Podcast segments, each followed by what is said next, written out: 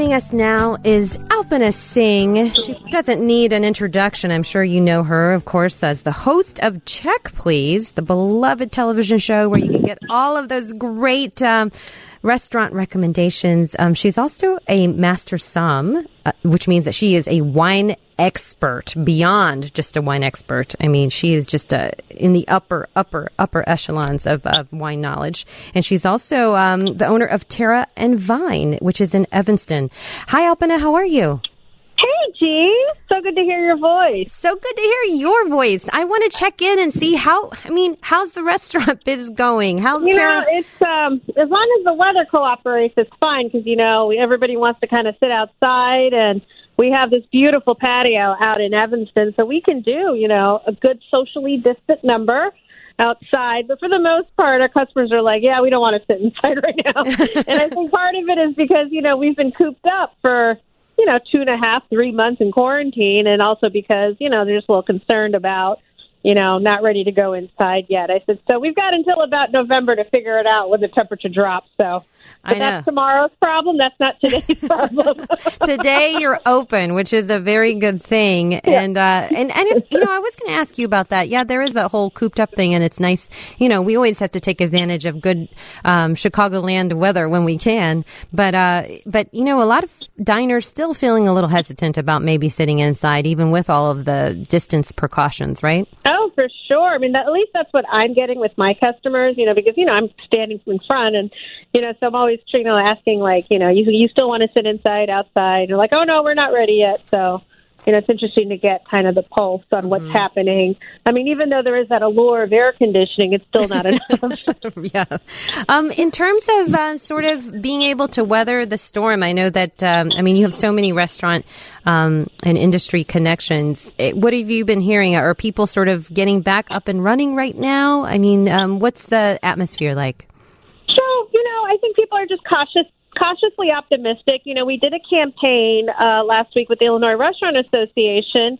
You know, covered faces keep open places. And I think what's frustrating for a lot of operators is that we are at the mercy of the behavior of other people. And right now, you know, Illinois has done a lot of the work already. You know, we, we took a lot of the sacrifices and we're you know cautiously slowly opening up and the thing that we don't want is to slide back into phase three and then i got to shut down again you know so that's mm-hmm. what i want to express to people when you go into a situation and you're not wearing a mask you know or i'm not enforcing my customers to wear a mask that only affects my staff and jeopardizes the health of my other guests but it also jeopardizes the welfare of fellow restaurateurs you know, because as soon as we see an uptick in those numbers, the governor, I don't feel, is going to hesitate to shut us back down. Mm-hmm. So, in, Yeah. in we are literally in this together. No, we really are. And so that's what I want to say. I mean, I hate wearing a mask, but I do it because I care about my neighbors. I care about mm-hmm. myself. I care about my employees. You know, especially tonight. I mean, yeah, it sucks. You know? I mean, It does. I don't think. I really don't think. awful. I don't think anyone out there really enjoys wearing a mask, No, Uh, and especially no. as it gets warmer. You know, have you heard of this thing, Alpana? It's called maskne. It's like acne Oh because yeah, of your yeah, I mask. went around the spin, yeah. And I also like the uh don't wear it like Captain Ahab. Don't get the Ahab beard. You know, it's supposed to like go on your face and not Right. under your chin. But Exactly, or like under under the nose either. So yeah. I get it. Yeah. Have you had any in terms of we talk about your customers, but in terms of um, employees and, and folks on your team, have you had any uh, people hesitating about coming back to work, and sort of how have you handled that situation? One young lady who did not return because she has an immunocompromised mother, Mm-hmm. and so we said, "Yeah, absolutely. You know, the, your your health is everything. You know, and so I would never fault anybody for wanting to take care of their health. And you know, luckily we do have you know systems in place at least right now with the extra six hundred dollars in unemployment with the COVID money. I don't know what's going to happen when that when when that runs out. You know, so I'm hopeful that the you know the powers that be do consider that because there are a lot of people who are very concerned about having to go back to work and. I just think you shouldn't have to choose between paying your bills and then also choosing between your health. I mean, it's it's a a very unfortunate situation that a lot of people are facing. You know, essential workers of like, I got to go to work. You mm-hmm. know.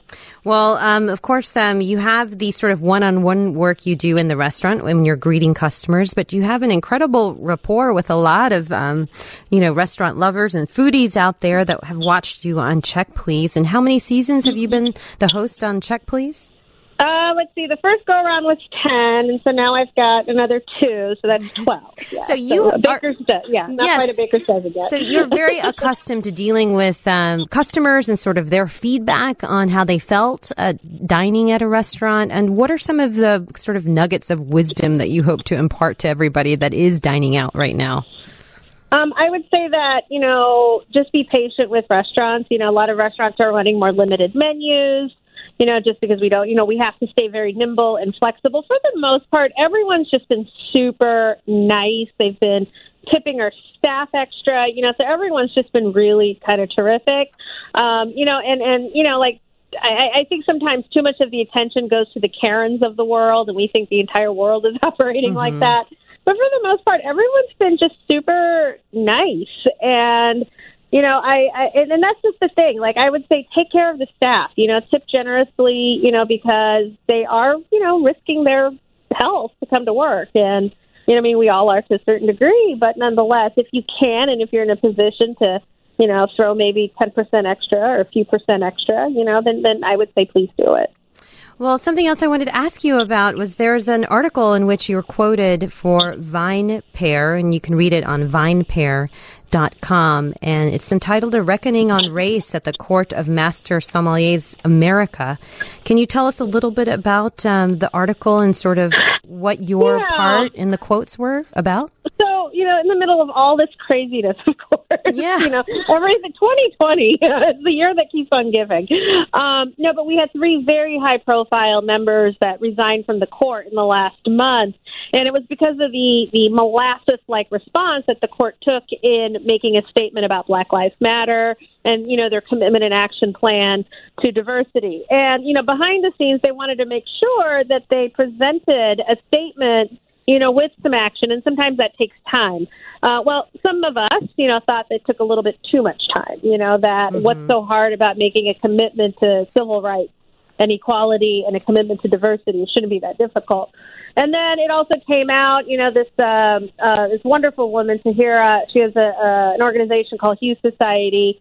You know, she had an experience at the court almost a decade ago where she took an exam, and the protocol back then was to address the master sommeliers as master. And it's something that I've always been against. And whenever I've proctored the exam, I'm like, yeah, we're not doing that. I mean, I shouldn't have to explain to you the historical weight mm-hmm. of having to call somebody master, particularly if you're a black sommelier. Uh-huh. You know, so she she called them out on it, and it just created this like tidal wave effect. And we had already uh, a group of uh, my colleagues and I, four of us, had already come up with a petition to take some actionable, you know. Um, actions, mm-hmm. um, you know, to create some change and to actually do something that moves the needle more towards diversity. And, uh, you know, at first we were kind of met with some hesitation, like, you know, we're not a racist organization. I said, no, nobody's saying that we're racist, but, you know, we could be more anti racist you know, and we can do things that make us be more inclusive and more welcoming because the image of the court is that you know, that we are exclusionary. Right. And it seems like an things. exclusive club, very difficult to get into, right? Very difficult. You know, it's interesting. I read a, a statistic today that the court released that on average it takes 16 years to become a master sommelier. Wow. you know, 16 years. You know, so some, if we're asking somebody to give 16 years of their life, you know, we got to give them a little bit more than, yeah, you're going to get a fair shake, but that's about all we can give you. We're going to mm-hmm. have to give them more than that. We're going to have to give them access and opportunity. We're going to have to give them better mentorship. And so uh, we did form a diversity committee. So hopefully, you know, we can just uh, move towards the future because I do believe, you know, having run a restaurant, you know, most wine directors got their job because they were promoted as servers because restaurants just don't have the budget to hire a wine manager. Mm-hmm. You know, so they take a server who's shown initiative, pay them a little extra, and they're like, hey, maybe you can order the wine. And that's usually how it starts. And so I believe that the sommeliers of tomorrow are going to be these BIPOC professionals, not to mention Gen Z, as I said in the article. Boy, Our, our, you, you either get with the program or you're not with the program Right. with this generation. our hope is Yeah. uh, with the Gen Zers, right? yeah, they are. They're they're uh, a group to be reckoned with. Well, thank you, Alpana, so much for being with us this evening. Really appreciate My it. And when does um check please? When do you guys pick back up uh, for shooting and everything? You know, we don't know just because right now it's been um, a little challenging of like how do we send people to restaurants right now? Some are open, some are closed, and so um, we are trying to negotiate that right now, and and we'll see. So. Um, and I'm sure that Channel 11 will probably be releasing something soon. So, um, but yeah, it's kind of everything is just you know, we don't. Well, thanks so much for being with us. getting up in the air. I Yeah. hope that uh, you know. Hope everyone checks out your website. It's alpanasingh.com, and you have recipes on there, and also um, recommendations for wine that are very, very affordable. So, thanks so Thank much. Thank you. I thank you. That's always good to talk to you, Ji. I hope to you soon. I hope so hug. too. Uh, yes, a toast. Uh, I hope soon we can toast uh, one another in person. Thanks, Alpana.